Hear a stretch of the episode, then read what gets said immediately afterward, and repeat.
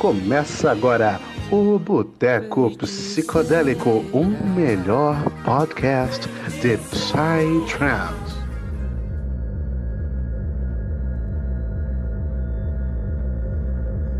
Sejam bem-vindos aí ao Boteco Psicodélico. Hoje vamos ter um bate-papo aqui com uma lenda, referência mundial no quesito DJ set, mixagem e tudo mais. Famosíssimo. Hoje vamos começar com o grande Fábio Leal. Uh! Um nome brasileiro, primeiro brasileiro aí trazendo recordes, correto? Sim. De muitos tem como o maior DJ set do mundo. Para mim também é um dos maiores do mundo. Não. Vamos ver um pouco sobre ele, além das pistas. Né? A gente um, do tudo tecando e hoje a gente vai ver um pouco aí sobre ele, como ele é a pessoa Leal mesmo, que para mim parece uma pessoa muito zen, muito tranquila, muito gente boa. E vamos trocar um papo aí. Seja bem-vindo, Fábio. Tudo bem com você, meu camarada? Tudo tranquilo, tudo suave, irmão. Estamos aí na, nesses tempos intensos, né? Mas mantendo aí a nossa, para dizer o mínimo, né? Intensos. Mas mantendo sempre essa, esse trabalho, né? Trabalho de luz, trabalho de criatividade, procurando seguir adiante, assim, vendo as oportunidades que estão surgindo agora, né? É um momento muito de se reinventar, né? E junto com o Fábio aqui, nós temos os nossos anfitriões, a gente aí que vai abastecer, ser membro dessa conversa, que vocês já viram, vai ser muito intenso. Muito bacana. Como você está, meu amigo Thales Souto, direto de Brasília, meu grande camarada? Satisfação, rapaziada. Satisfação demais estar aqui hoje gravando mais um podcast, mais um Boteco Psicodélico. Eu tenho uma confissão a fazer, cara. Hoje a gente ia gravar o podcast com, com o Fábio, cara. Eu fiquei o dia inteiro, velho. O dia inteiro com aquela música do Jonga, pô. Leal, eu quero ser. Leal, véio, o dia inteiro, velho. Martelão na cabeça só, só porque a gente ia gravar hoje, mano. Mas não foi nem trocadilho, tô falando na moral mesmo. Ficou na cabeça o dia inteiro, velho. Péssimo. Junto com ele, nós temos aqui nossa grande representante do Nordeste, essa maravilhosa moça dos conhecimentos, dos papos psicodélicos, Lica Valcante, como você também queria dizer. Tô ótimo, é um prazer estar aqui com vocês hoje, conversando contigo, Fábio, vai ser massa. Muito bom. E ela também canativa, daqui a pouco ela, ela desembola a conversa. É porque hoje eu, hoje eu participei de uma consagração de rapé, aí eu tô bem introspectiva, mas eu vim porque, porque eu queria trocar um papo com o Fábio, então acho que vai ser massa. Rapézinho é sinistro, viu? Eu, quando tomo um rapé, eu fico todo bambo, meu filho. Você é sopro vem igual tiro na narina, que você não entende é nada. Junto com ele, a gente tem dito com ela, nosso amigo Afonso Santos, nossa cover do Talamasca, gente boa demais? E aí, galera, tudo tranquilinho com tá? vocês? Afonso Santos aqui falando diretamente de Brasília. Ô, graças a Deus o friozinho tá voltando pra cá porque eu não tava aguentando. Caralho, calor eu não gosto, frio é bom, meu Deus. Somos dois, então. Você tá doido, moço? Aqui em Minas Gerais tá frio demais. Nossa. Nossa, senhora, eu tô, eu tô nem aguentando mais, moço. Hum. Já, já, já tô dormindo com sete cobertas já, ó. Ave Maria. Ô, ô Clebão, deixa, eu- Pode deixa falar. deixa eu falar um negócio aqui, pô. Tava vendo aqui nosso chat, pô. E seguinte, aqui ó. O, o Scarpelinho, ele tem uma perguntinha aqui que ele mandou diretamente aqui pro Fábio. Ele perguntou: Caramba, Fábio, gostaria de saber se já tem alguma coisa aqui fechada aqui pra, pra Belo Horizonte aí nos seus planos? Já pra, pra, pra tocar? Como é que vai ser? Algum planejamento aí? É, a, a resposta a resposta bem curta é, é não. Vou até dar uma, uma perspectiva assim da, da, pró- da nossa própria agência, assim, né? A gente tá vendo que tem muita incerteza, né? É muita incerteza nesse momento e principalmente para os organizadores de evento, é, você organizar nesse ambiente de incerteza, em primeira instância, pode ser extremamente complicado e financeiramente é, danoso. E, né, também a consideração a se fazer que, mesmo se fosse né, possível fazer uma festa, será que é o momento de festejar? Será que é o momento da gente ir? Será que as pessoas iam sentir a vontade para ir, né? Uhum. Eu não sei. Eu, eu confesso que é, já teve alguma movimentação assim, algum pessoal perguntando algumas coisas, né? Mas eu, por enquanto, eu tô me recolhendo. Eu tô preferindo ficar em casa. E eu acho que eu tocaria só nessas festas de drive-in, sabe? Uhum. Tá pensando acontecer agora, aqui e Real. ali. Então, se rolar um gig desses de drive-in, aí eu tô dentro. Mas os normais, é, eu prefiro esperar. Bota fé. Aqui. É, Pode falar, Cabal. esse, não, esse conceito do drive-in aí, eu acho que eu vi o Boris, acho que foi o Boris Ledger tocando no Foi. rolê lá em- na, na Europa, assim. É muito doido, né? Sim. É algo, pra quem é amante de música, é uma oportunidade bem bacana, assim, né? Teve um aqui, Porém, cara. Aqui em Brasília, teve a Federal Music produziu aqui. Eu concordo com o Fábio, primeiro, teve um primeiro que teve aqui. E. E vai ter outro. Vai ter outro Vai ter a deles? Flip Out edição Drive-In É, que vai ter a Flip cara. Out. Só de Eu três. vi essa daí, eu vi essa daí, a Flip Out. Vi que foi no É, Chico 18 Deck. anos, né? Sim, o Chicodélico. Ô Luiz, você ia falar alguma coisa? Pode falar. Sim, eu ia perguntar, mas foi antes de Afonso falar. E era justamente sobre isso que a gente estava falando, como ele estava observando as mudanças que estão acontecendo na cena do Psytrance e como o Psytrance está se reinventando nesse período de pandemia, né? Mas aí a gente acabou entrando nesse assunto, naturalmente. Mas eu acho que a sua, per- a sua pergunta ela ainda traz um outro enfoque, assim, porque é realmente como, como que, né? Será que será que a gente deve voltar para um porque a gente estava fazendo antes?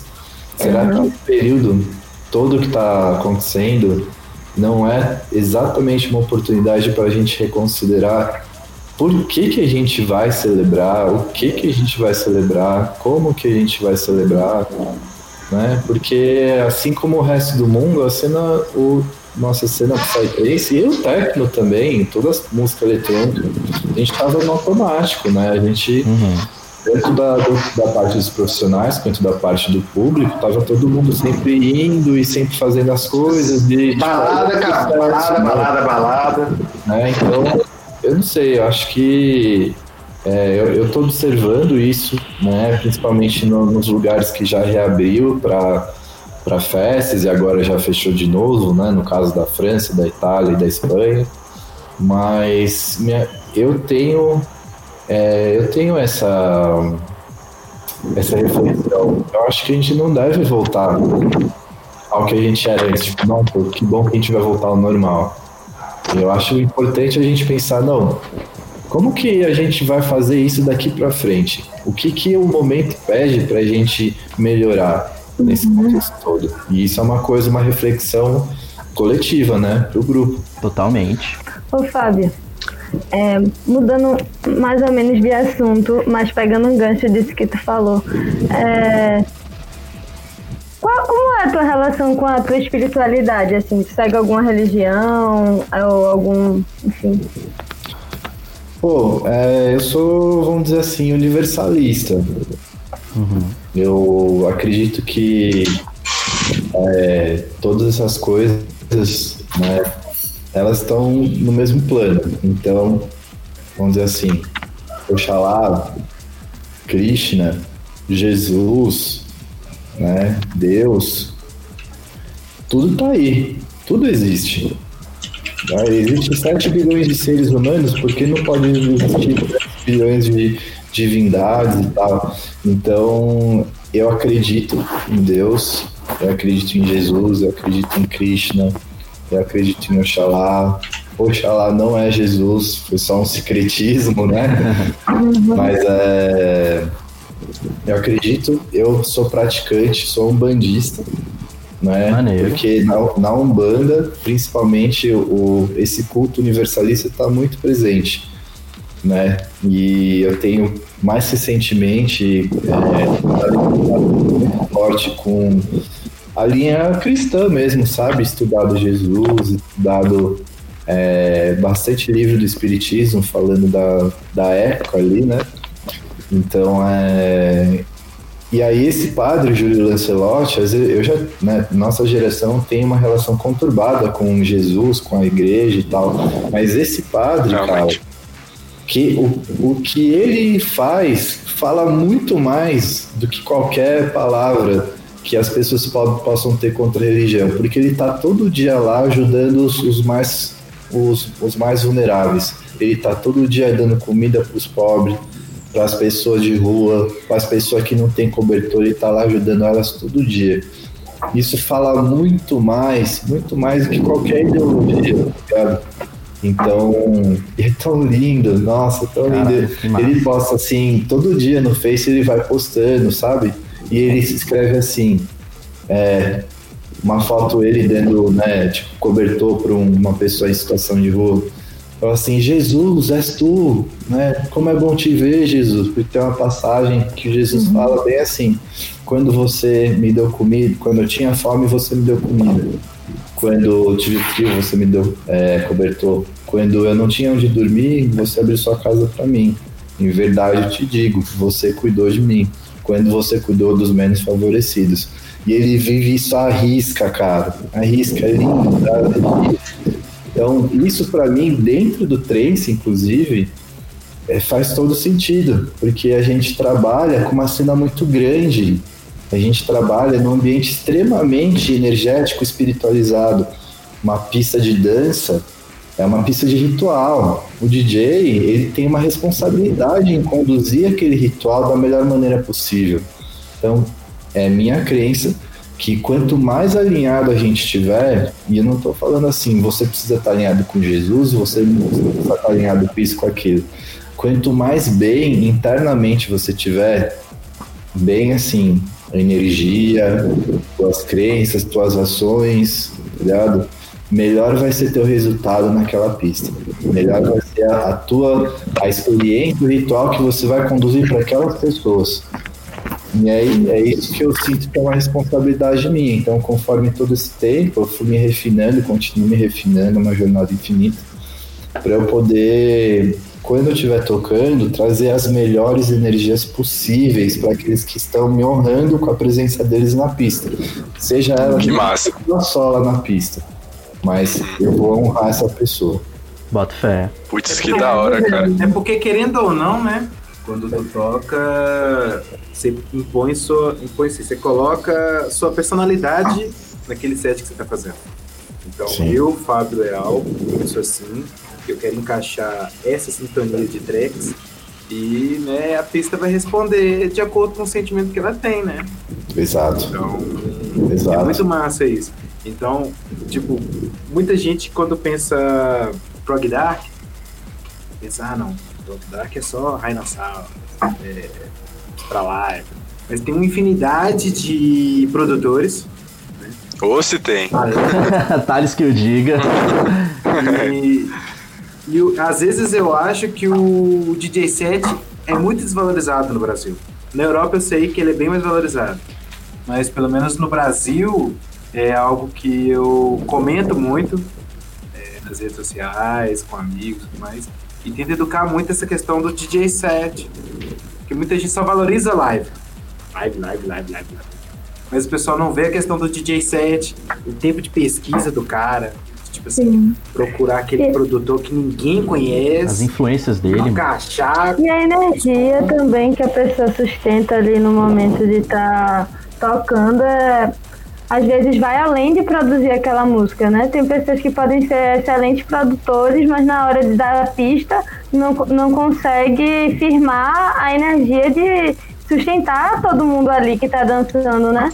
Goagil mesmo, ele é DJ set e eu nunca fui para uma para um ritual dele presencial, mas é, nesse momento, né, eu pude assistir é, digital, nessa era digital louca que a gente tá.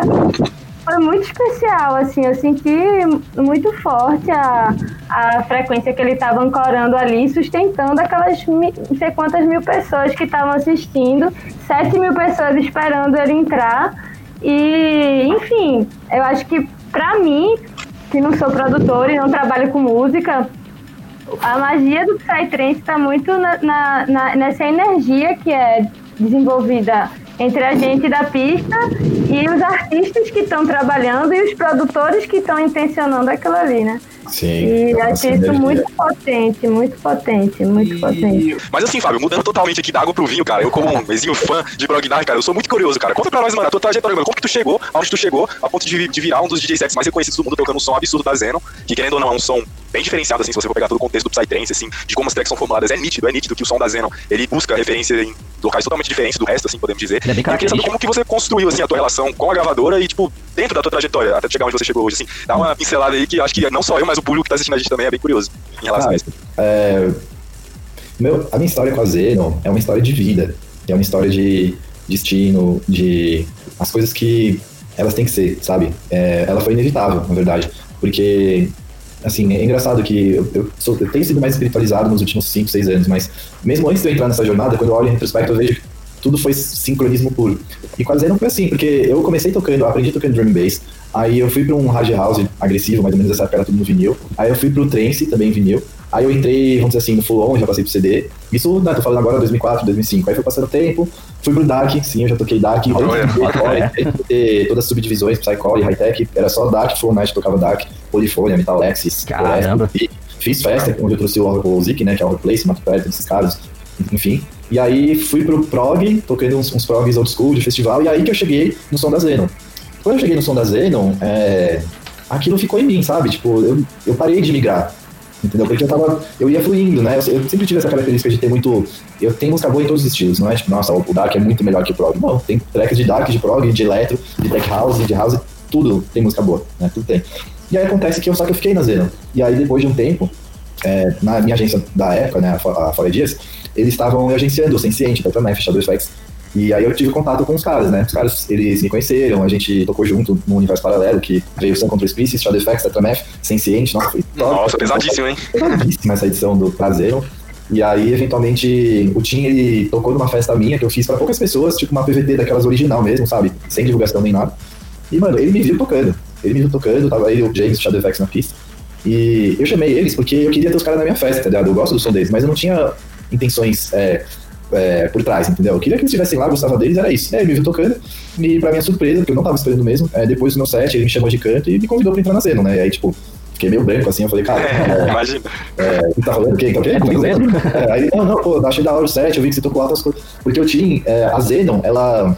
O Tim é o, é o Senciente, né? Sem sente, Tim Lardner. E o Tim, ele derivou a Zenon de uns, uns progressivo muito antigo, misturado com tech trance, sei lá o quê. E essa é a minha fonte até hoje também, de onde eu tiro muito som. E nessa festa eu toquei uns sons muito antigos, umas coisas muito. que foi influência pra começar a Zenon.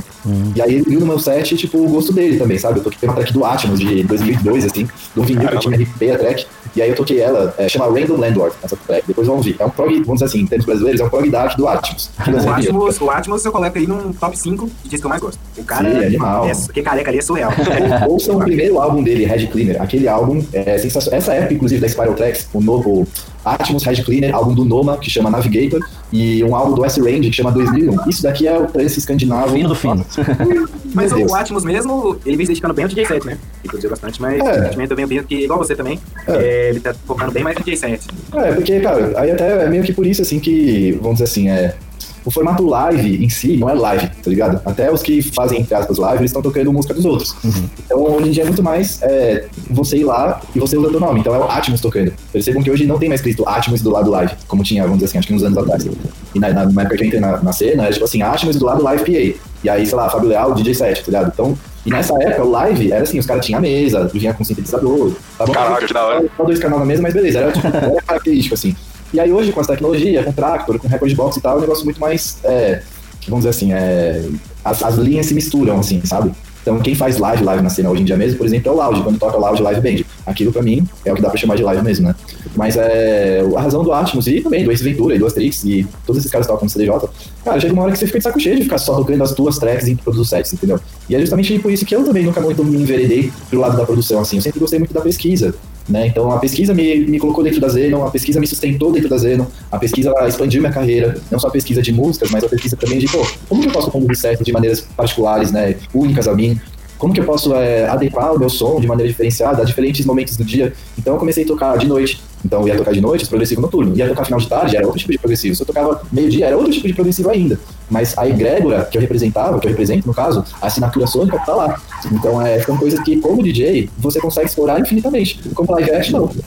Né? Então é, são escolhas. Vamos dizer assim, se eu tivesse um live act, eu ia me dedicar é, a fazer é, nesse formato, por exemplo, né? Eu já usei o exemplo do Loud, mas fazer naquele formato. Pra eu poder tocar bastante coisa, justamente por eu ser um humano falível, que não é perfeito, toda vez ser meio diferente, tá ligado?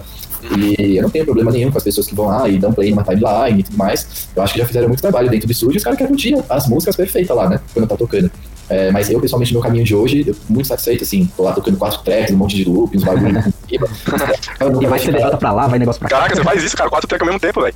Sim, sim. É que Caraca, bravíssimo. Eu boto fé. lá é, eu uso o Tractor e o Ableton, e aí no Tractor eu tenho três decks, então posso ter três decks rolando ao mesmo tempo, loopados ou não. E aí meu quatro, o meu quarto canal do Mixer é um canal pro Ableton, onde posso colocar peças de bateria, loops e improvisar bastante ao vivo. Então aí você não tá mais tocando a track A pra track B. Você tá tocando a A, um pedaço da B, um loop da C, você tá botando lá uns pratos em cima, e depois uns outros, uns clap no meio, e um, um loop de bateria, e aí a equalização bombando, e você fala, não, vou botar um reverb aqui. Ah não, agora, peraí, deixa eu botar um delay, tá ligado? E aqui você fala, nossa, quanto botão que eu faço agora? Mas, Perdido. é uma coisa da hora, porque é só no momento mesmo, aquele tipo, todo mundo te olhando e as pessoas estão na vibe, mano, você criou aquela atmosfera, você fala, como que eu saio agora? Então é muito, é um instrumento, vira um instrumento mesmo. Que da hora. Então cada apresentação, cada apresentação sua é quase que uma, um, um espetáculo inédito, né? Porque a forma que você vai mixar na hora, você, você já leva mais ou menos algo pronto na cabeça do a trajetória que você vai fazer durante o seu set, ou você tipo, gosta de deixar levar pela pista, pela forma que a pista for recepcionando e, e da tua criatividade na hora? Como é que tu faz esse teu processo criativo pra tocar? Cara, eu altero. Tem, tem vezes que eu levo pronto, e eu adoro levar às vezes as coisas prontas, porque assim, é, eu tenho criações, tá ligado? Eu crio perfeitamente, mas eu ainda tenho que tocar essas criações, eu ainda tenho que juntar a track A com a B, com a D, e colocar, tipo, os complementos, os ornamentos nas horas que eu acho legal e tal. Tem esses momentos, mas tem outros momentos que eu gosto de ir completamente sem nenhum planejamento. E aí as coisas acontecem na hora, entendeu? E é assim, é, é da hora você ficar tipo, gravitando entre os dois. Você sentir que festa, que evento, que oportunidade, é legal você completamente improvisar. E outra oportunidade que, não, isso daqui eu preciso, mano, eu não posso vacilar um momento. As coisas não podem sair, tipo, 1% esquisitas, elas têm que sair 100% perfeitas, tá ligado? Então acho importante ter esse, essa bússola, assim. E, e Fábio, Agora, você. você quer falar? Tá bom, então. Eu ia comentar que você comentou pra gente mais cedo, né, que ah, além da, da, da- da sua carreira musical como DJ, você tem estado mais ocupado também com outras atividades, com relação à music business. É, compartilha pra gente com, com o que, mais você tem, tem lidado além da sua própria carreira como DJ, que tem te mantido tão ocupado.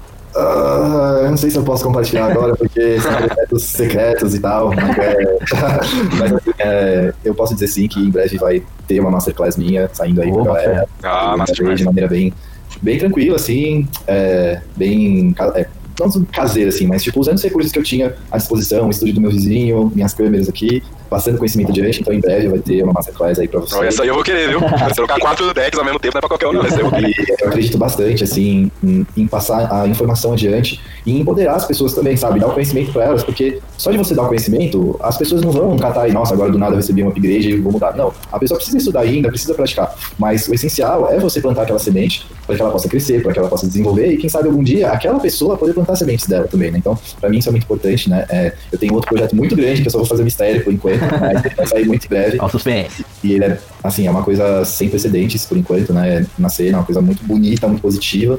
E eu sempre lidei, na verdade, assim, é, com essa parte é, das pessoas, a parte de juntar, né? Juntar os potenciais criativos de cada um e tá, tá em conjunto e fazer coisas que a gente acredita porque é bom pro coração e pra todo mundo. E não é só um bagulho, nossa, eu vou ganhar dinheiro com isso.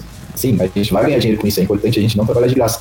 Mas que bom que é quando a gente faz uma coisa do coração, né? Quando a gente tem um arrepio só de pensar na ideia. Bagulho sincero, né, velho? Exato, velho. É, pra, pra ser bem sincero, cara, é, a frequência do amor, ela tem que permear as coisas que você faz, tá ligado? Senão, a algum ponto, você vai acabar se sentindo esquisito na tua vida e tal. Então, precisa estar lá, amor. É, mas, assim, sem muito mais delongas, né? A Masterclass. E essa empreitada muito grande, assim, muito bonita, vai sair em breve, assim, no final do ano. E o meu lado de music business sempre foi esse dos bastidores, tá ligado? Ali na Zena, principalmente. Eu aqui, né, trabalhei bastante a Zena no Brasil, em termos de, tipo, o Grouch, a primeira vez que ele veio foi eu que trouxe, o Rhinoceros, a primeira vez que ele veio foi eu que trouxe, Hellquist, é, o Life. Então eu sempre, né, assim, em vez de ir pra produção, eu fui pra esse lado. Eu, eu gosto de trabalhar com pessoas, eu gosto de juntar uma família, entendeu? Então é, assim, eu queria ter minhas músicas e tal, mas tem uma hora que você precisa escolher, tá ligado? Eu já tive aí, fiz algumas músicas, sei mexer muito bem nos programas, mas eu não, eu não gosto de dedicar, às vezes, 10 horas do meu dia pra fazer uma coisa sozinho. Eu preciso, prefiro dedicar essas horas para criar coisas em conjunto. Nossa. Muito massa. É... Ô, Fábio, queria tirar uma dúvida com você. Uma pergunta. É que eu acho que você é uma pessoa que mais vai poder me explicar.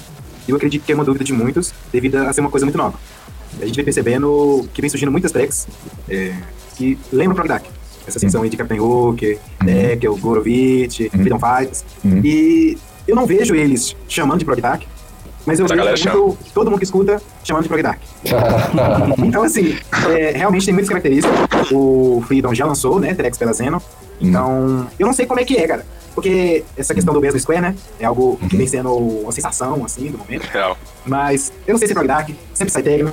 O que é esse techno, afinal de contas? Você, você costuma ouvir, você vem escutado? Que- Sim. Posso chamar de Prog Dark? Não sei. Não. Não, é que assim. É, Obrigado. Dark, por exemplo, é, né, assim, às vezes tem que pegar por definição mesmo, prog dark. E aí você vai falar Shadow Effects é prog dark. Não, você vai ouvir o som do Shadow Effects, é um som progressivo que não tem características dark obscuras. É um progressivo psicodélico. Bem cinemático, né? É, Mercado, mesma coisa. É, Tetramef, mesma coisa. Mas é uma coisa do Brasil, entendeu? Então, por exemplo, tudo que não é o um progressivo é, padrão, assim, que é óbvia, né?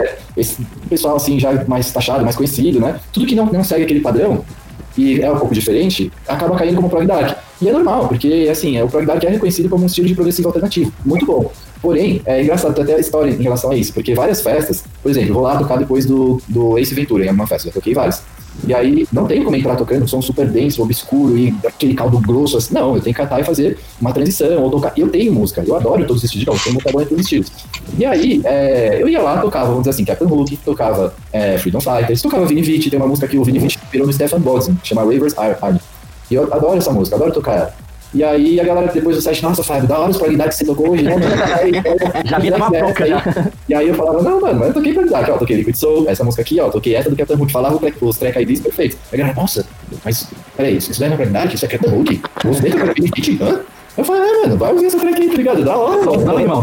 É, então, é, vamos falar assim, é, tem, tem esse lance, no Brasil especificamente, onde qualquer som que não, não fica nessa estética mais conhecida, ele acaba entrando na taxação do prog dark. Porque o prog dark Real demais coisas alternativas. O que é perfeito, mas você precisa ter esse ajuste de, de conceitos aí. Então pra você, o Captain Hook ele não é prog dark, o, o, o som dele, ele é mais uma linha de- mais progressiva. É, o cara, Progressivo e puro. o, o som do Rechef, é, eu, eu conheci o Rechef é, muito tempo atrás ali, não foi no. O, P- é, que foi no Gar6. E ele veio como Quantizer, dos artistas e tal. E ele fez uma trajetória do Quantizer e até o ponto de hoje com o Captain Hook sensacional em termos de evolução de estilo. O Quantize, só pra contextualizar, o Quantize é o projeto do Capitão Hook com o The Addiction, né? The Addiction, é, exatamente, o Ari. E, e assim, o Richef, ele é um cara que sempre teve na cena desde muito novo. Ele cresceu na cena, ele cresceu ouvindo Atmos, pra vocês terem uma noção. Um dos, dos ídolos idols, assim, atemporais do Richef é o Atmos. Dentro que aquela música lá que ele remixou, The Only Process, mano, ele aquilo deixou ele muito feliz. Foi um marco na carreira dele. Mas o lance é esse, que daí ele refez, repaginou o som dele, é, fazendo uma referência ao, à origem do Progressive Trance. Então, o som que ele está fazendo hoje é uma releitura daquele som original escandinavo, né, que veio de lá, progressivo, né, com a, aí, né, a engenharia de áudio, com o sound design muito característico dele. Detalhe que ele usa nas tracks dele, ele usa muitos synths é, hardware mesmo, não plugin. Ele tem os hardware no estúdio dele que eram usados nessa época. Então, por isso que a sonoridade que ele alcançou hoje em dia junto com a masterização do Domestic, né, porque os israelis eles mandam muito bem na mixagem, eles aprenderam assim uma mixagem extremamente efetiva, pesada, clara, mas já é uma mixagem ajustada pro Domestic, pro Ido, que daí quando eles entregam pro Ido, aí o Ido só tipo, faz aquilo explodir. E Você é o, bota, a mente, né? bota o kick do Captain Hook. É, é um dos kick, assim, pra mim no momento é o, é uma- o kick mais potente que tem. Nossa senhora, aquilo ali é sinistro, é o limite. O Doméstico, Eu- ele, ele tá fazendo a master do, da Stereo Society também agora, né? Sim, sim. É porque a a Style é, vamos dizer assim, é a família que se reorganizou depois, né? é, depois que a Omega teve que ser né, é, fechada em relação ao EAL. Mas é, eles são família, cara. O, o próprio Sharraf é, é muito, muito próximo do, do Magic, do Ori, que é o manager da Style Society. E é bonita a história deles também, porque eles são amigos muito próximos, assim, e se juntaram pra fazer uma coisa nova. Porque eu, eu gosto bastante de Style Society. Eu, inclusive, eu toco, assim, né, na ocasião ideal, eu toco lá os, os releases deles também. Massa demais, cara. Eu gosto, é, queria comentar que eu fiz o- uma masterclass que o Ground Base e o Baskin não fizeram aí recentemente nessa quarentena. E eles estavam nessa masterclass exatamente comentando sobre isso, sobre o som do Capitão Hook. Que ele, por ter, sei lá, os compressores analógicos, hardware mesmo na- na- na- no estúdio dele e tal, eles estavam mostrando a, a diferença que isso dá no som. Realmente é algo bem sutil, mas quando você coloca isso num PA gigantesco, ultra potente, a diferença acaba que é bem maior, né? Então, às vezes, o som do cara consegue se destacar muito mais e Sim. é cabuloso isso aí, muito massa de, de- de ser notado, assim. é um fator de diferencial hoje em dia, tá ligado? Por isso que, assim, é, tem uma coisa tão forte ao redor, tipo, como se fosse assim, umas barreiras muito grandes ao redor de como cada artista muito grande faz o processamento dos seus kicks, dos seus baselines, então, tipo, segredos de estado, que eles só compartilham entre si ali na, no, no ciclo interno deles. Porque justamente, assim, é, você vê, eu como eu disse pra vocês, o próprio kick do, do Rechef, do Captain Hook, é uma coisa única, entendeu? Que ele, só ele conseguiu. E ao mesmo tempo, o kick do, do Freedom Fighters já é diferenciado, é uma outra qualidade, porque ele não busca aquele impacto massivo, mas ele busca uma textura, ele busca um posicionamento diferente ali, sabe? É, é, é bonito de ver isso, mas ao mesmo tempo é um bagulho que vem com muito, muito, muito tempo Muito de prática, experiência, estudo, sabe? E também investimento, porque, cara, como você propriamente disse, um synth, ou um compressor analógico, tipo aquele, o Culture Vulture, que muitos Muitos usam, mil reais, né? Muitos mil dólares. 15 pra cima. Ave Maria. Nossa, minha Maria. Já compraria um Uno. Exatamente. Mandava rebaixar junto ainda. Sim. Colocava o som. Ô, ô, Fábio, e assim, é, aproveitando, vou tirar mais uma dúvida. Esses dias, cara, eu, eu tenho muitos amigos da Coreia do Sul, que é uma cena que tá começando agora. Ela realmente tá, tipo assim, no feto ainda, né? E eu vi uma festa deles antes da pandemia, tipo, um mês antes da pandemia. E é uma festa bem, tipo, sete pessoas no, no meio do mato, assim, e tal.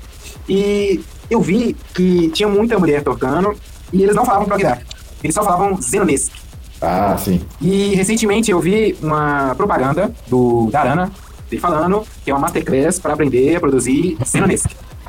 O Zenonesk, o que é afinal de contas, assim? É um estilo? O Zenonesk, cara, é um é, termo que foi criado é, dentro do Ectoplasm, que é um site de download de músicas gratuitas. Conheço, muito bom. E ele foi criado pelos próprios usuários, né? Isso não foi uma criação da Zeno, inclusive o próprio Sensiente, o Tim, ele não gostou da criação. ele, ele falou, mano, Zenonesk, não. Não, não gosto, não quero, mas, tipo, é isso, Pegou. pegou, pegou né? E, de novo, é, é uma criação e serve pra, vamos dizer assim, é, eu acho que traz valor pra essa egrégora que foi criada pela Zenon Records. Traz o valor porque, a- se você- até se você for ver, né, tem algum outro estilo que é, tem o nome da gravadora no estilo? Não sei, tô pensando aqui agora, deixa eu ver. Não. Acho que não, né? Não, Tipo assim, não tem igual a esse. a Nano Records, tem tem muita gente que chama de British Full, né? Tipo, que- British Flow, sim, sim, sim. Mas assim, é, o nome da gravadora é, demonstra uma característica tão forte a ponto de criar um estilo É, assim, isso é real. pra É, ela. É, é um case, é, um- é um case muito bonito, assim, até porque a própria Zenon, eles seguem um modelo de business bem indie, assim, tá ligado?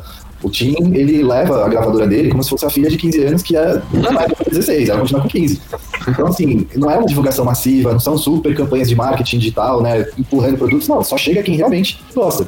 Então, eu acho bonito isso, mas pessoalmente, é, eu acho que Zenonesk, Prog Dark, Psygressive, cara, no final das contas é tudo progressivo, são psicodélicos, alguns têm influência do techno, alguns têm influência do som do dia, outro noturno, e às vezes, mano, é tudo numa track só, é aquele samba maluco do estrangeiro. E, mano, irado, tá ligado? Perfeito. No meu próprio set, eu, nossa, eu toco tanta coisa diferente, toco um monte de coisa que não é nem trance. Entendeu? Então eu acho, acho da hora não ter assim. É porque é uma característica da nossa sociedade, a gente tá sempre buscando escrever, né? Catalogar tudo, né? É, eu prefiro não, não, não escrever no papel o que, que são as coisas. Às vezes é melhor deixar sem, sem descrição. Cara, isso me lembra de um papo que a gente até teve com o João Metatron, não sei se tu conhece, ele tem um projeto de Dark. E aí a gente tava conversando exatamente sobre isso, dessa necessidade que as pessoas têm de querer catalogar tudo dentro de alguma coisa, de algum gênero e tal. E muitas vezes, cada artista cria o seu próprio som e é totalmente diferente. Às vezes puxa uma característica daqui ou de lá. Mas eu também acredito muito nisso, ao meu ver, essa questão de tentar catalogar tudo que você escuta é até uma coisa ruim, porque você acaba tentando juntar tudo dentro do mesmo pacote, sendo que às vezes as coisas podem ser muito mais diferentes e inéditas do que, do que isso, sabe? Então, realmente, eu acho que eu procuro sempre ver dessa forma. Ah, esse som tá muito, principalmente quando o artista ele desenvolve uma assinatura sonora, eu gosto de falar, tipo assim, ah, esse som tá muito. tá muito grout, esse som tá muito Fareb Jaleb, tá ligado? Tá muito Tá muito Zeno. Que, tipo assim, é uma forma, sei lá, eu acho que, ao meu ver, melhor de tentar catalogar alguma coisa. Exato, exato. É, aí a gente tá num ponto também da arte que tá tudo muito misturado, né? Então, se você vai um pouco para trás aí no trance, você tem vertentes que ficam puras, né? Mas conforme também foi evoluindo a cena como um todo, do lado dos produtores, cara, é, eles tiveram que expandir as possibilidades deles. Primeiro, por, né, porque ficaram inspirados. E segundo, porque é necessidade mesmo. Porque chega uma hora que, meu, você- assim, você vai acabar fazendo sempre o mesmo som. E aí, cadê, cadê o seu veio Uma artístico? né? novidade, né? né? O próprio artista, você quer buscar coisas novas, assim, pra, pra tua fonte criativa, isso daí é importante, né? Você não, não, não para no tempo, você continua. Você, como ser humano, tá sempre aprendendo. A sua arte é a mesma coisa, ela vai se desenvolvendo, né?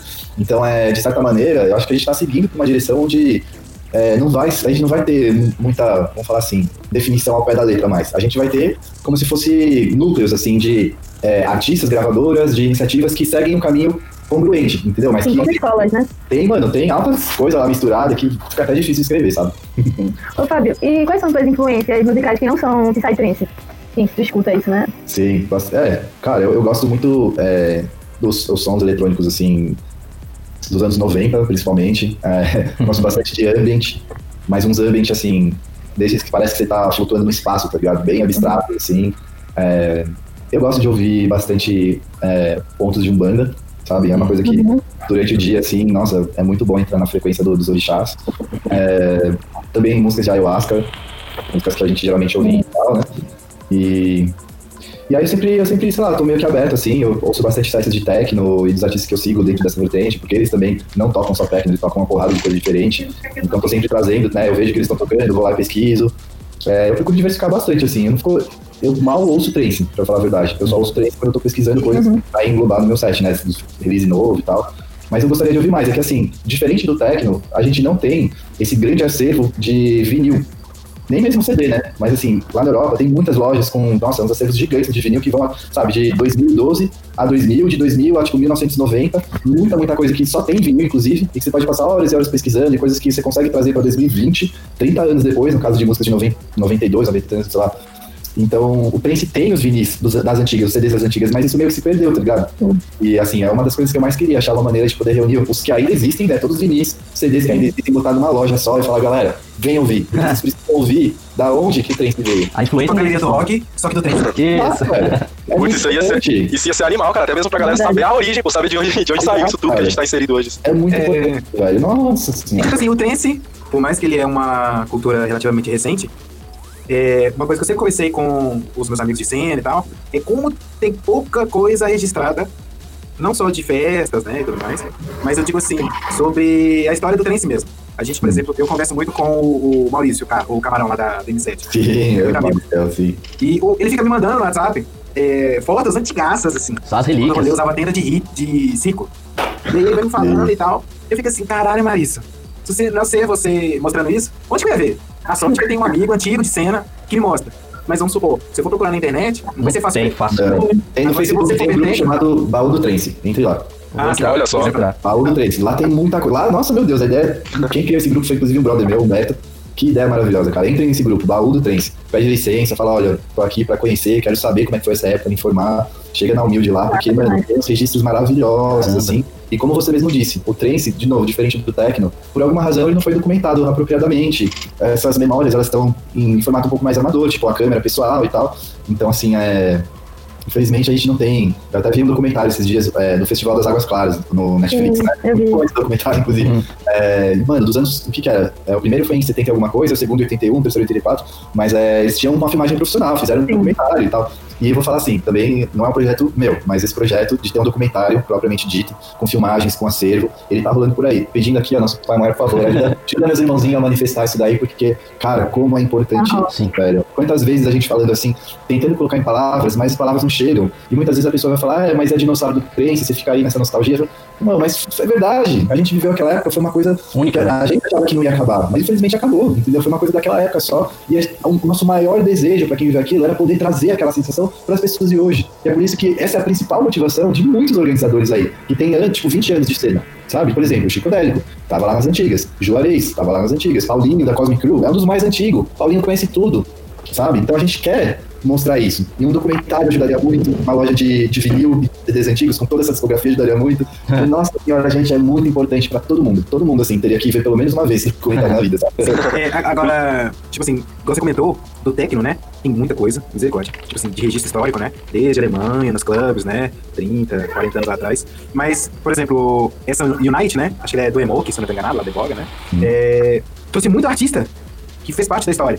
Esses dias eu vi até o Penta. O cara renasceu das catacumbas, né? E tá Sim. lá, fazendo um set, com os filhos dele brincando na caixa de areia. e ele tá produzindo. E um cara que acho que ele foi um dos primeiros lives, assim, da história, né? E de trens. E é muito doido. Eu, particularmente, gosto muito. Por isso até que o Maurício, o Max Querido me manda, que eu gosto de ver a história. Maurício é é antigo, amo. né? É, sim, a gente tá Quando- gravando um podcast com ele já. Quando eu cheguei na cena, assim, comecei a tocar profissionalmente, o Maurício já tava lá bombando no Clube A, DJ Camarão. Já tinha tocado em várias festas lá. Tem Israel. Sim, Israel, Maurício, mano. Muito querido, irmãozaço. Esse, esse cara é sensacional. Nossa, demais. Bom, é, a gente Eu tenho sabe... uma pergunta antes da gente encerrar, tá bom? Ah, ótimo. Bora. E a minha pergunta de baixo que eu gosto de fazer em todo, todo podcast, cara. Queria saber, mano, Fábio, como é que tu enxerga, assim, a crescente do som da Zena aqui no Brasil? Onde você acha que ela pode chegar, assim? Porque eu vejo aí que tá se tornando mais popular. Eu junto nessa crescente com outros sons que eu posso dizer, assim, que são mais underground, que vem ganhando uma crescente aqui no Brasil. O, o som da Zena também vem se destacando aí com alguns artistas. O próprio Clips é um, um exemplo disso, né? Sim. Eu queria saber como que você enxerga isso, a recepção do brasileiro com esse som da Zena, esse Zenonesque que a gente tava conversando. E sei lá, como você acha que pode se desenrolar aí o futuro desse tipo de som no Brasil? Ah, o nosso trabalho sempre foi de formiguinha, né, mano? Tipo assim, a gente. É, o- o- esse som, ele não é um bagulho que as pessoas assimilam logo de cara, entendeu?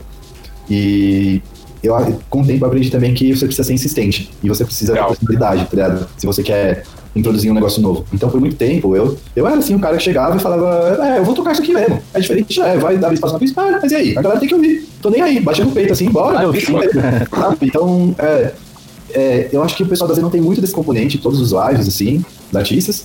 Mas é, eles também se adaptaram ao cenário brasileiro. Não porque eles queriam se adaptar, mas porque eles têm um gosto. Então, se você pega, assim, por exemplo, o som do Rhinoceros, ele é bem diferente do som do Senciente. O som do Rhinoceros já tem uma pegada mais pista, enquanto do Senciente é uma pegada mais introspectiva, festival. Então, os caras que estão é, crescendo aqui no Brasil são esses também. Eles são diferentes, mas eles têm um foco mais dance floor, assim, vamos dizer, né? É, eu acho que isso é muito bom pra gravadora, porque entra o nome, e quando tem um lá, abre espaço para todos sabe? Abre a possibilidade dos outros estar aí, abre a visibilidade para eles e abre a possibilidade de booking, não às vezes naquela festa específica, mas em outras festas, onde o cara tá procurando, tá, eu quero trazer um cara da Zeno, mas seja diferente, deixa eu dar uma pesquisada. Ouviu, gostou e pum, tá lá, coisa nova. Da hora demais.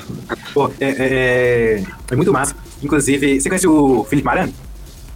Felipe Marano, conheço, velho, conheço. Ele, eu vi ele com a camisa, que ele falou que você faz da Zeno. Ele Sim. é meu vizinho aqui, grande amigo meu. E ele comentou, não, essa aqui é o Fábio que fez. Sim. Achei linda a camisa, cara. Se um dia você voltar a fazer, me fala que. É bonito. Oh, eu também vou querer uma, hein? Ah, então eu, eu, eu, eu, acabei de fechar um pedido de camisetas da não é que vocês, não sei, não chegou a promoção em vocês, mas eu, eu acabei de fazer uma rodada, eu faço on demand, né? Então, com a Alex Society, daí eu abri lá, fiz a promoção, falei, galera, quem quiser entrar aí em contato do e-mail, vai ser ah. limitada, um press só, depois nunca mais. Mas é isso, mano. Eu, eu, assim, de tempos em tempos eu faço. Então é. Na próxima eu vou ficar já de olho. Ficar encomendar hum. aquela, aquela, aquela plus size especial. Sim, mas é ligado essa que você falou é de um, de um, um designer turco, ele é turco, não, húngaro. Ele fez esse desenho, a gente achou lindo, e aí o time perguntou: e aí, a gente pode usar pra fazer a camiseta? E o cara falou, pode. Aí ele perguntou, ah, mas você, você quer Royal, né? Quando você quer, então ele falou, não, usa aí, mano, presente pra vocês. Ele falou, nossa, caraca, da hora. E a camisa é doida, e a beta é louca. Bonita, né? Na próxima vamos ficar de olho. Bom, vamos caminhar aqui pro fim. Ah. A gente tinha combinado com o Fábio aí cerca de uma hora. O papo realmente, como eu tinha esperado, foi muito bom. Foi maravilhoso. O Fábio, a gente vê realmente é uma pessoa de luz. É, só antes, o Fábio, você vai é, no Bandai? Só pra saber. Eu não vou no Bandai, porque eu já tenho a, a minha casa de ayahuasca que eu vou, porém, hum. no ritual deles, é um ritual universalista também, e tem a sessão dos pontos de Umbanda. Hum, então, aqui eu, eu, eu vou no Bandai. Ah, da hora. Então, eu vi você comentando, eu, tive curiosidade de perguntar. É, não, eu não, assim, eu nunca tive a oportunidade, assim, na verdade, mas é que essa, essa casa que eu vou é, são de pessoas que eu conheço há mais de 14 anos já, e nossa, a gente bate muito, somos irmãos estelares aí de encarnações já. E engraçado que todas essas energias que a gente falou aqui tá, tá lá no, no, ritual dele, sabe? Então não é só, não tá só os padres, não tá só as pombagiras, não tá só os caboclos, tá todo mundo lá. Tá? É uma festa tá linda, e às vezes você vai na feia, mas aí a mamãe ayahuasca te segura e fala, não cai, não cai. mas é, é, muito bom. Muito bom, muito bom. Só, que, só, só tive essa dúvida mesmo. Vamos aqui pro finalmente fazendo Mas mais aguardado a indicação de música, meu parceiro. O pessoal cobra. cobra. E hoje aqui, ó, a indicação vai vir pesada. Sim. O Fábio já puxar o HD. eu quero, eu quero, vou copiar aqui também. Agora tá aqui. Ô, Fábio, é, teria alguém assim, um artista, um VA, uma tech que você gostaria de indicar? Um set? Algo então, é, mas como, como que eu faço? É, eu falo de trance primeiro? De, o que, que você quiser indicar pra todo mundo. Pode ser coisa. Pra galera Cara, é, tá, vamos, vamos falar aqui, ó. É, tá, eu acho que do trance, eu gostaria que as pessoas ouvissem, se elas tiverem né, disponibilidade, o tempinho, lembrarem, ouçam esse, esse trio de progressive trance escandinavo, que é a, a gravadora chama Spiral Tracks, uma gravadora sueca muito antiga, e ela é basicamente uma das bases pro som da Zeno. Ouçam o primeiro álbum do Atmos, Head Cleaner. Primeiro álbum do Atmos, Head Cleaner. Ouçam um álbum do Noma, N-O-M-A, chamado Navigator. Nossa, esse álbum é uma. Hum. Nossa, é, se vocês ouvirem, vocês falam, não, mas isso aqui é qualidade. Eu falo, é, é, tá aí o semente. E agora tem procurar aqui, é Noma? Noma, é, N-O-M-A. Eu acho que tá no Spotify também. E tem um álbum do S-Range chamado 2001. Esses três álbuns, eles são, nossa, é, é um progressive, progressive trance muito original, muito arrojado, assim, que é aquela profundidade, profundidade sueca, sabe? E tá, isso daí é do trance. Aí, é, eu vou indicar é, muitos conhecem, mas por exemplo, no, no, meu um dos live stream que eu fiz aí, eu, eu toquei, eu fechei com uma música do Prod e depois na sequência uma música do Afex Twin. Então, que legal, cara. ouçam uh, o álbum Fat of the Land do Prod. A é, gente tem um vídeo no Boteco contando a linha do Prod com o trance. O vídeo com 7 minutos, hum. conta toda a relação entre o Prod e a influência dele no trance. Sim, a galera remixou Smack My Beat bastante, né? Cara, nesse, eu vou falar especificamente desse álbum, é, ouça uma música chamada Narayan. Eu toquei essa música nesse site mais recente, ela é sensacional. Tem um mantra, né? O galera vai falar, nossa, o Fábio tá indicando mantra, assim, eu falar, agora? mas, é, não, mas o Prod botou lá, Om Namah Narayan. É, aí, tipo, literalmente, fizeram um break, botaram lá o mantra, e é lindo, velho, é sensacional. Eu toco essa Doido, é muito boa. na festa. Ah, dedicação. E, e aí o álbum do Apex Twin, chamado Selected Ambient Works, de 85 a 92. Esse álbum aqui, meus amigos, hum, Muito bom. importante, hein? Você coloca... Não, vou escutar tudo isso aí. O Tá cara, o estudando cara tá lá. anotando ali lá. Eu tô. Tô anotando aqui. Sim, porque você bota ele estudando, tá cozinhando, tá arrumando o quarto, tá fazendo... Mano, ele é um álbum perfeito, assim, pra, pra te levar pelo dia, sabe? Nossa, que álbum. Doido. Nossa. Ah, eu gostei da dedicação. Muito bom. E depois eu vou te mandar o vídeo do que a gente fez, falando sobre o Prod, trens. Acho que você vai, você vai curtir. Manda, Muito massa. manda. E você, Afonso? Eu chuto que vai ser Fuon. Eu, hoje não é fulão, meu parceiro. hoje eu vou soltar aqui. A minha indicação vai ser uma música do Forten Granal. Ela saiu hoje, o nome dela é Polinômio, mas não é a música mesmo, é um remix do Yestermorrow e do Synesthetic. Sonzão, mano. Sonzão, escutei ela hoje. Fina, fina. E esse Tomorrow, ele lançou um projeto agora com a esposa dele, chama Bondless, de Tecno. Muito Ah, bom. da hora. O Ivan do The Tomorrow lançou, eu recomendo também, viu? Muito bom. E você, Thales? O que, que você... Cara, hoje eu vou indicar coisa pra caralho, foda-se. Mas hoje é, hoje é um dia especial, mano. A gente tá aí com o Fábio, mano. Então aí, galera, vocês querem conhecer o som da Zena através da minha perspectiva, eu vou indicar aqui pra vocês os artistas que eu mais gosto, velho. Se liga. Ivort, é, o cara é da França, já lançou outros tracks pela Zena. Um cara, ele é um dos meus três projetos favoritos de todos, mano. Eu adoro o som do cara, mano. Ivort. Conheçam o som do cara, Ivort. É, tem um som de um cara também que ele é bem desconhecido, cara. Principalmente no Brasil, eu não sei porquê, cara. Porque o som do cara é absurdo, absurdo, absurdo. Inclusive, ele lançou um álbum esse ano, que é o Ziamun. O som do cara também, mano. Nossa, brabíssimo, cara. Eu já, já tive o prazer de soltar algumas tracks deles na- nas festas que eu toquei. E, cara, a recepção do público, cara, foi absurda, mano. Absurda. A galera curtiu pra caramba. E, tipo assim, cara, eu nunca vi ele tocando no Brasil, tá ligado? Então, sei lá, isso me Às deixa meio focado. Mas em BD, Eu, é, eu não fiquei vendo, fiquei fechados, não sei. Sim. Você, Mas aí já são dois artistas. Calma lá, tá bom. Não, mas eu até poderia indicar mais artista, porque artista bom é o que não falta, mano. Mas vou indicar um vídeo, mano. Que se tu tem mais interesse em conhecer sobre a Zena, os caras têm um vídeo, mano, é, legendado, falando mais sobre o, o- som da Zena. Acho que eu- até tu dá, dá umas entrevistas nesse, nesse Sim, vídeo, né, sim, Fábio? sim. É, que, qual é o nome desse vídeo? Você lembra de cabeça, assim? É, documenta- a gente fez um mini documentário da pista da pista da Zenon Records dentro da Eco Tribe, que rolou acho que final de 2019. Massa, Sim, esse vídeo é muito massa, E velho. aí tem eu falando, tem o Clipsen falando e o Ivoy Man. Que foda. Nossa. Bem massa. E você, Luiz? Eu vou indicar. hoje?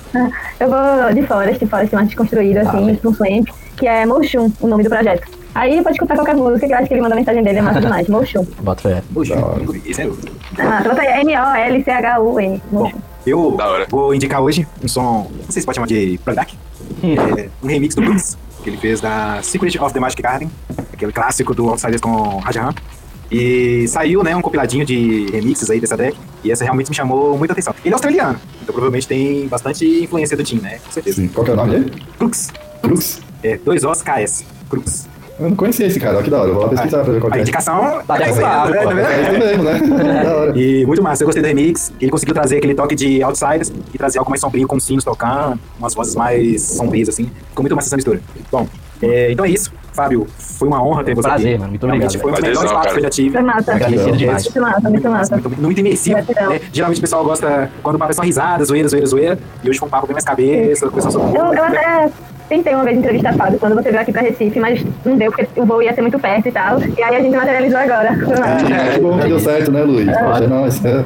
Muito obrigado. Então. E assim, é uma honra. Muito obrigado aí, Valeu meus demais, amigos, por terem partilhado esse momento muito legal mesmo. Valeu aí, chat. Tamo junto, hein, galera. Foda do Só chat da aí. Twitch. Marcando presença. Sim, gratidão, gratidão a todo mundo aí pela oportunidade, pelo espaço, pela né, licença aqui para compartilhar essas energias, essas experiências aí. Isso sempre muito grato por poder passar essa mensagem adiante. Obrigado a todos vocês, de verdade. A gente junto. agora fica pô. expectativa de encontrar você tocando numa festinha que a gente for, cara. Quando a gente se encontrar, a gente tem que continuar esse bate-papo, cara. Sim, certeza, velho, com certeza. Eu- Ô, Ô, Clebão, manda pra Fábio o link do, do mini doc que eu fiz pra ele ver também. que eu acho que ele vai é boa. gostar. Mano, a Luiz fez um documentário e é muito massa ver, porque tem pouco documentário de trance feito por brasileiro. E ela fez um mini documentário pela perspectiva dela do trance. Né? Sim, foi massa. TCC na faculdade. Foi Ah, que massa, eu quero ver sim, manda, eu quero ver.